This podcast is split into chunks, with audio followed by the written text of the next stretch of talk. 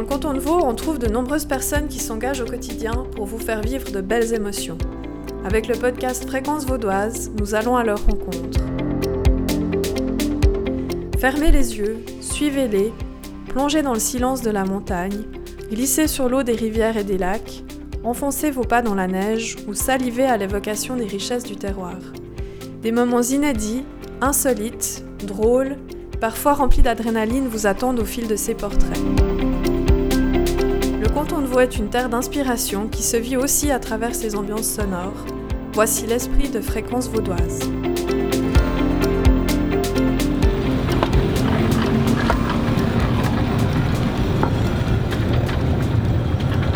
Pour ce tout premier épisode, on vous emmène à B, pas loin de la frontière entre les cantons de Vaud et du Valais. On se trouve plus précisément devant un des lieux les plus fascinants et mystérieux du canton de Vaud, les mines de sel de B.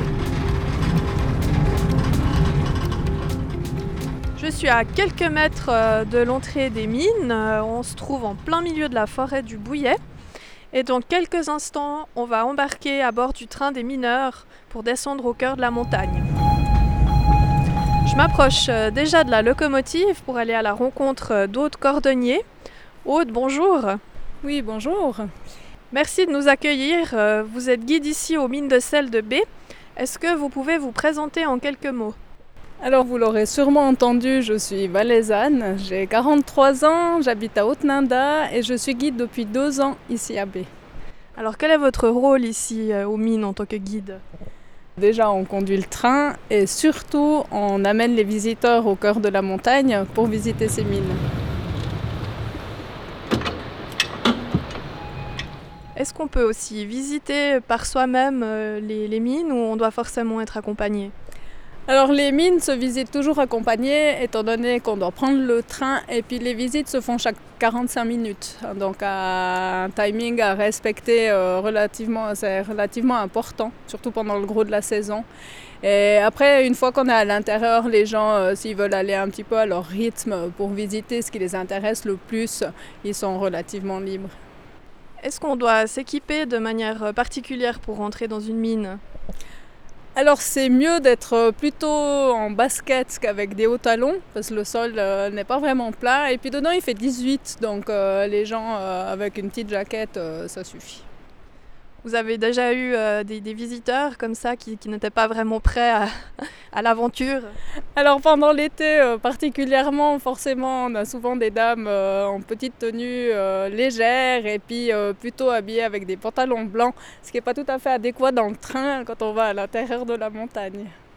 Par contre, euh, pas besoin de venir avec sa lampe frontale, son casque. euh, on est quand même dans une visite grand public.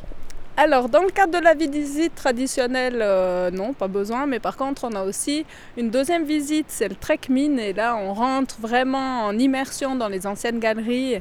Et là, on fournit euh, le casque, mais les gens euh, s'équipent de bonnes chaussures, d'une lampe frontale. Et puis, on parcourt pendant 4 heures les galeries qui font à peine 1m50. Donc là, il faut être équipé. C'est vraiment une visite différente, un retour dans le passé. Vous parlez de, de galeries assez étroites. euh, J'imagine qu'il ne faut pas être claustrophobe pour cette euh, petite aventure. C'est mieux pas. Après, les gens, dès qu'ils rentrent dans la première galerie, ils se rendent tout de suite compte euh, s'ils sont à l'aise ou pas. Après, je pense que les gens qui osent pas prendre un ascenseur, c'est peut-être pas forcément fait pour eux. On n'est quand même pas au stade de la spéléologie, rassurez-moi. Non, alors, euh, bah, c'est clair qu'à la radio, vous n'allez pas me voir, mais je fais 1m50 et je peux vous dire, je passe tout droit debout dans toutes les galeries que nous parcourons pendant le trek mine. Donc, pas de souci, c'est pas de la spéléo. C'est un bon métrage. Exactement, c'était le gabarit de l'époque. hein. Si je comprends bien, euh, si on fait 1m90, euh, ça va être compliqué de conduire le train. Un de nos collègues, Alain, euh, est assez long. Après, ça fait 25 ans qu'il est là. Il a l'habitude de se courber pour rentrer dans la loco. Euh, le train a cette dimension parce que les galeries sont pas plus grandes. Donc, il a été créé à l'époque euh, vraiment pour euh, être ici dans la mine. Donc il fait quoi? 1 mètre, euh, 1 mètre 50 de haut? Quelque chose comme ça? Même un petit peu moins. Ouais, si je vous compare au train, peut-être. Ce train a aussi une, une grande importance, je crois, pour les visiteurs. Ils apprécient beaucoup ce, ce petit, ce petit voyage dans le passé. Surtout pour les enfants, euh, forcément, mais c'est vrai que même certains adultes se remémorent leur visite quand ils étaient venus euh, avec des classes à l'époque. Et puis euh, le train n'a pas changé, il est fermé depuis une vingtaine d'années. À l'époque, les wagons étaient ouverts. On s'approche de la locomotive et puis je vais avoir la chance de, pouvoir partager avec vous la tête du train.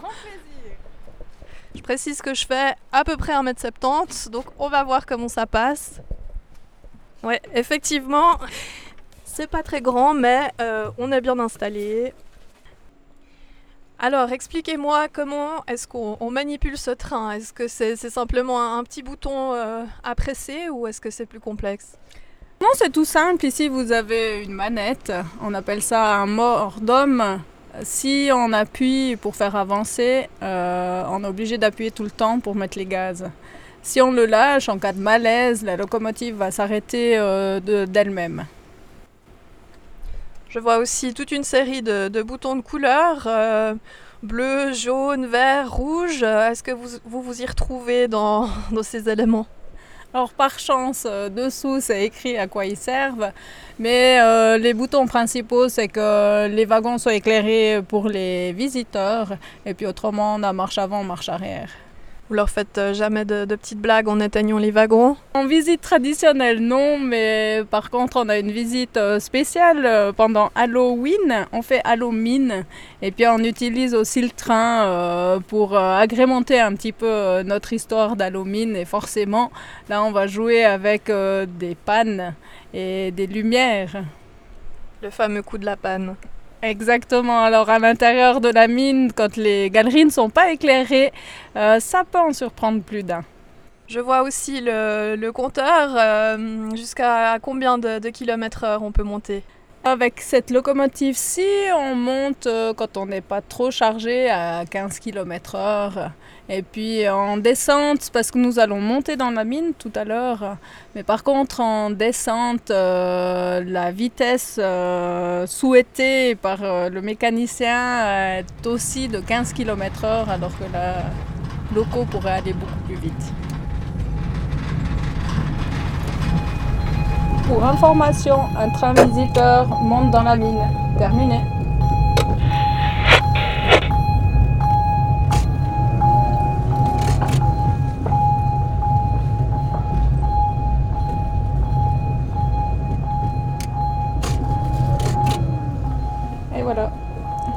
Exemple flagrant.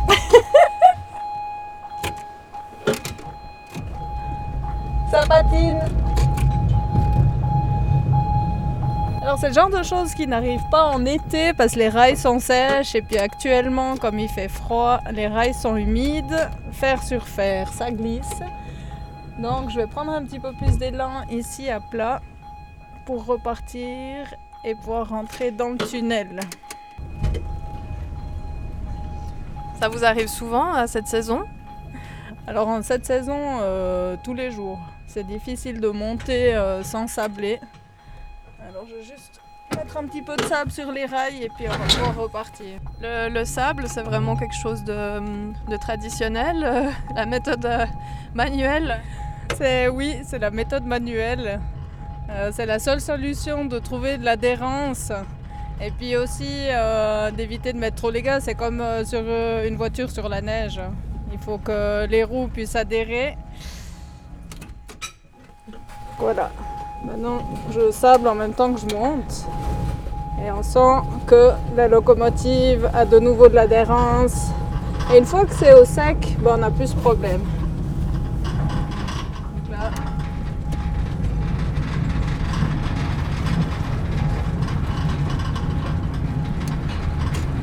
En temps normal, ça vous arrive d'être à deux dans la locomotive alors ça nous arrive avec des collègues ou bien des personnes qui se sentent pas trop à l'aise euh, dans un milieu confiné. Donc exceptionnellement, euh, on a une vue sur la galerie, donc on est moins euh, stressé par ce côté étroit des galeries. Quelle est la largeur de ces galeries? Alors elles font pas, 10 cm de plus que le train, donc c'est pas très large. Il n'y a pas beaucoup d'endroits euh, où on peut croiser le train à pied euh, à l'intérieur des galeries par exemple. En principe, on va croiser personne. Non, c'est pour ça qu'on annonce aussi à la radio euh, qu'un train monte. Bah, si euh, les mineurs euh, doivent intervenir dans la galerie, il, faut, il, faut, être au courant justement qu'il n'y a pas de piétons dans le tunnel. Donc ici dans la locomotive, on a énormément de bruit, on a des, des, des petits cliquetis, des choses comme ça. Et derrière, c'est pareil dans les wagons. Alors oui, ça reste extrêmement bruyant et puis euh, les wagons étant en métal, euh, ça grince passablement. Ça fait partie de l'expérience. Oui, vraiment, c'est un tout.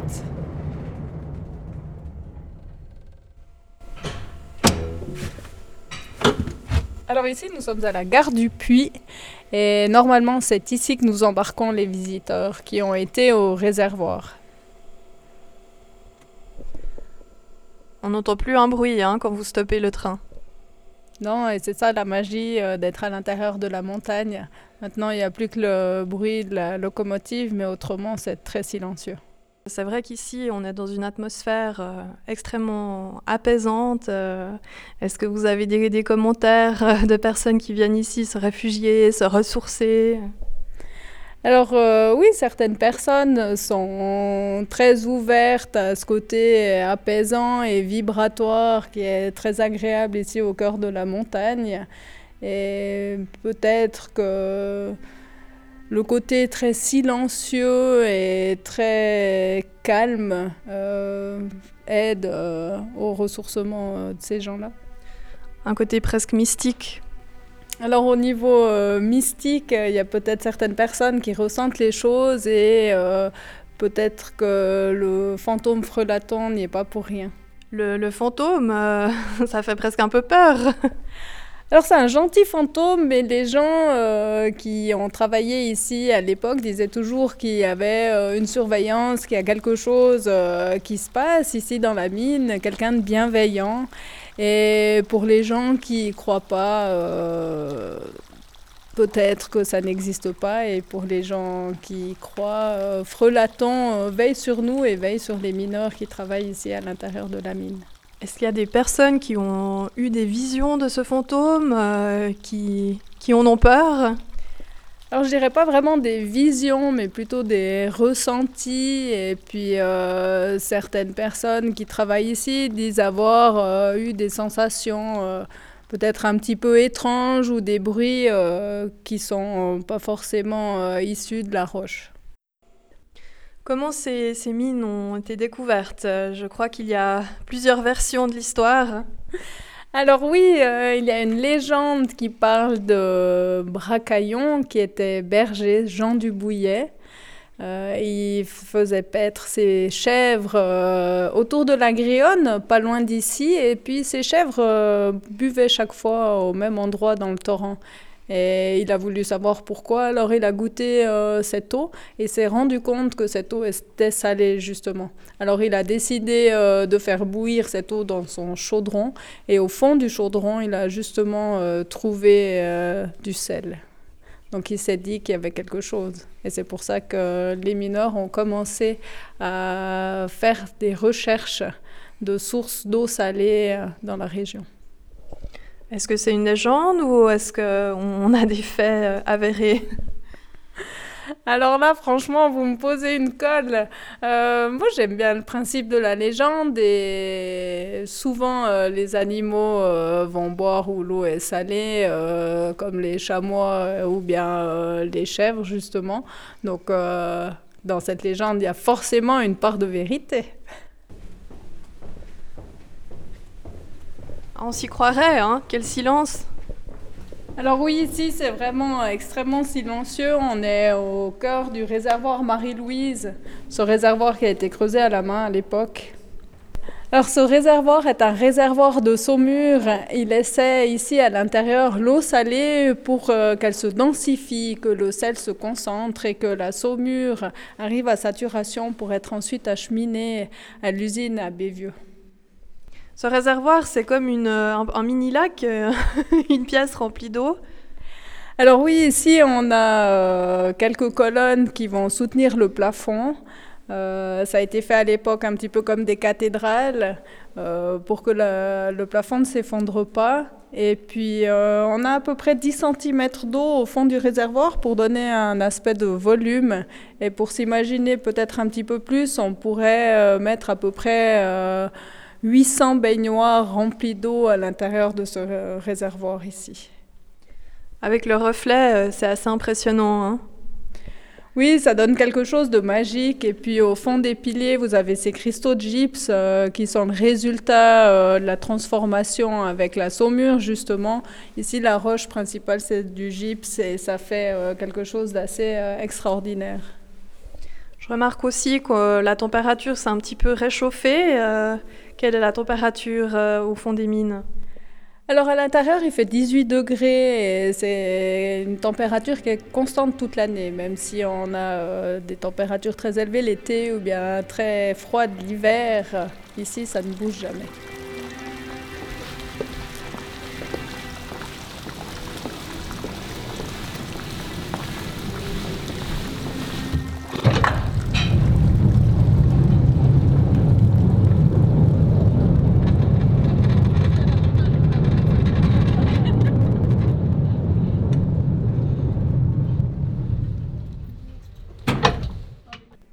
Connaissez par cœur les galeries euh, ici, vous n'avez pas peur de vous perdre? Les galeries euh, traditionnelles, euh, non, c'est pas c'est pas trop un labyrinthe. Par contre, les galeries supérieures, là, c'est plus compliqué. Il y a deux étages?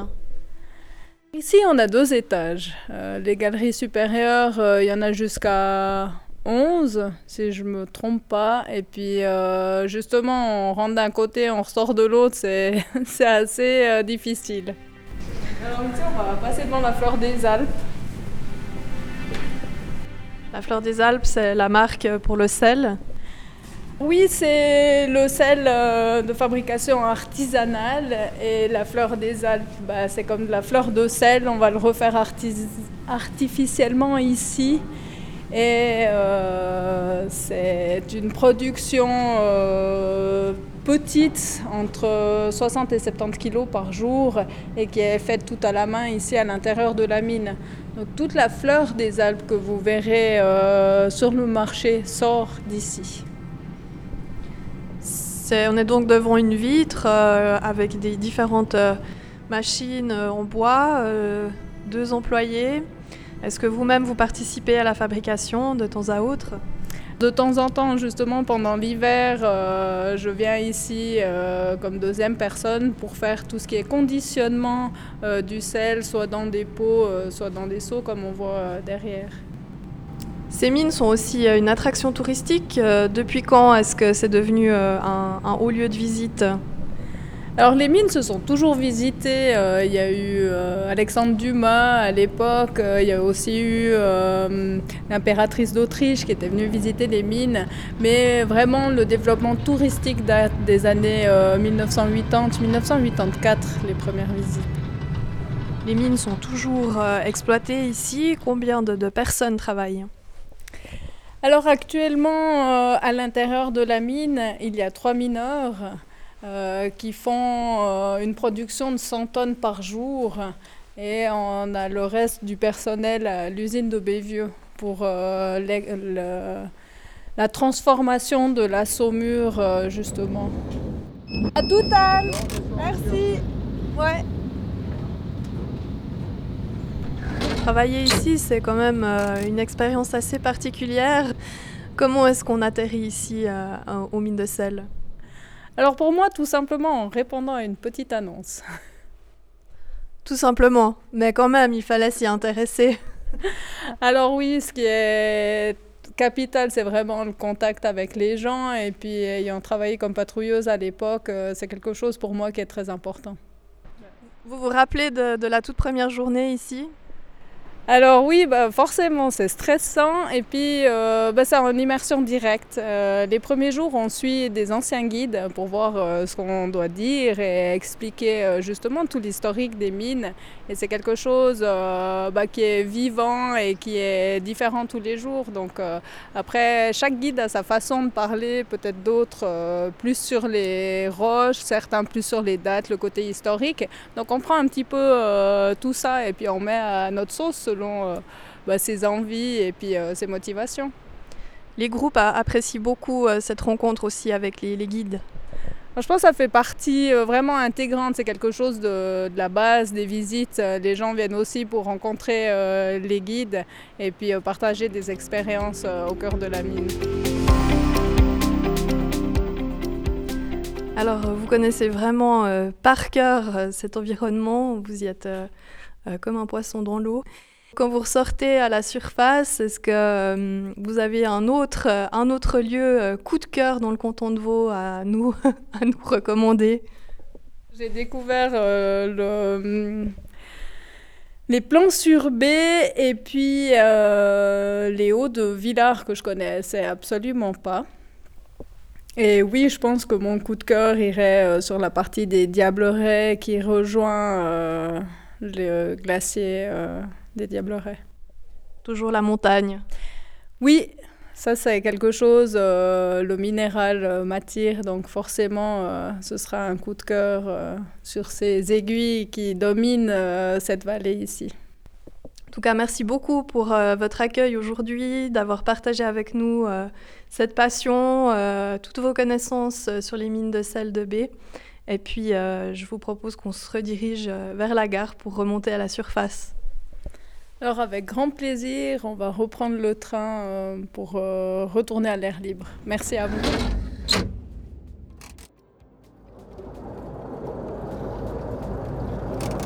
Pour info, un train sort de la mine. Terminé. Merci pour votre écoute. On espère que ce premier voyage sonore en notre compagnie vous a plu et inspiré. N'hésitez pas à parler du podcast Fréquence Vaudoise autour de vous, à partager sur les réseaux et à vous abonner à cette série de vos promotions sur myvo.ch podcast. Vous y retrouverez aussi des photos, des vidéos et des compléments d'infos.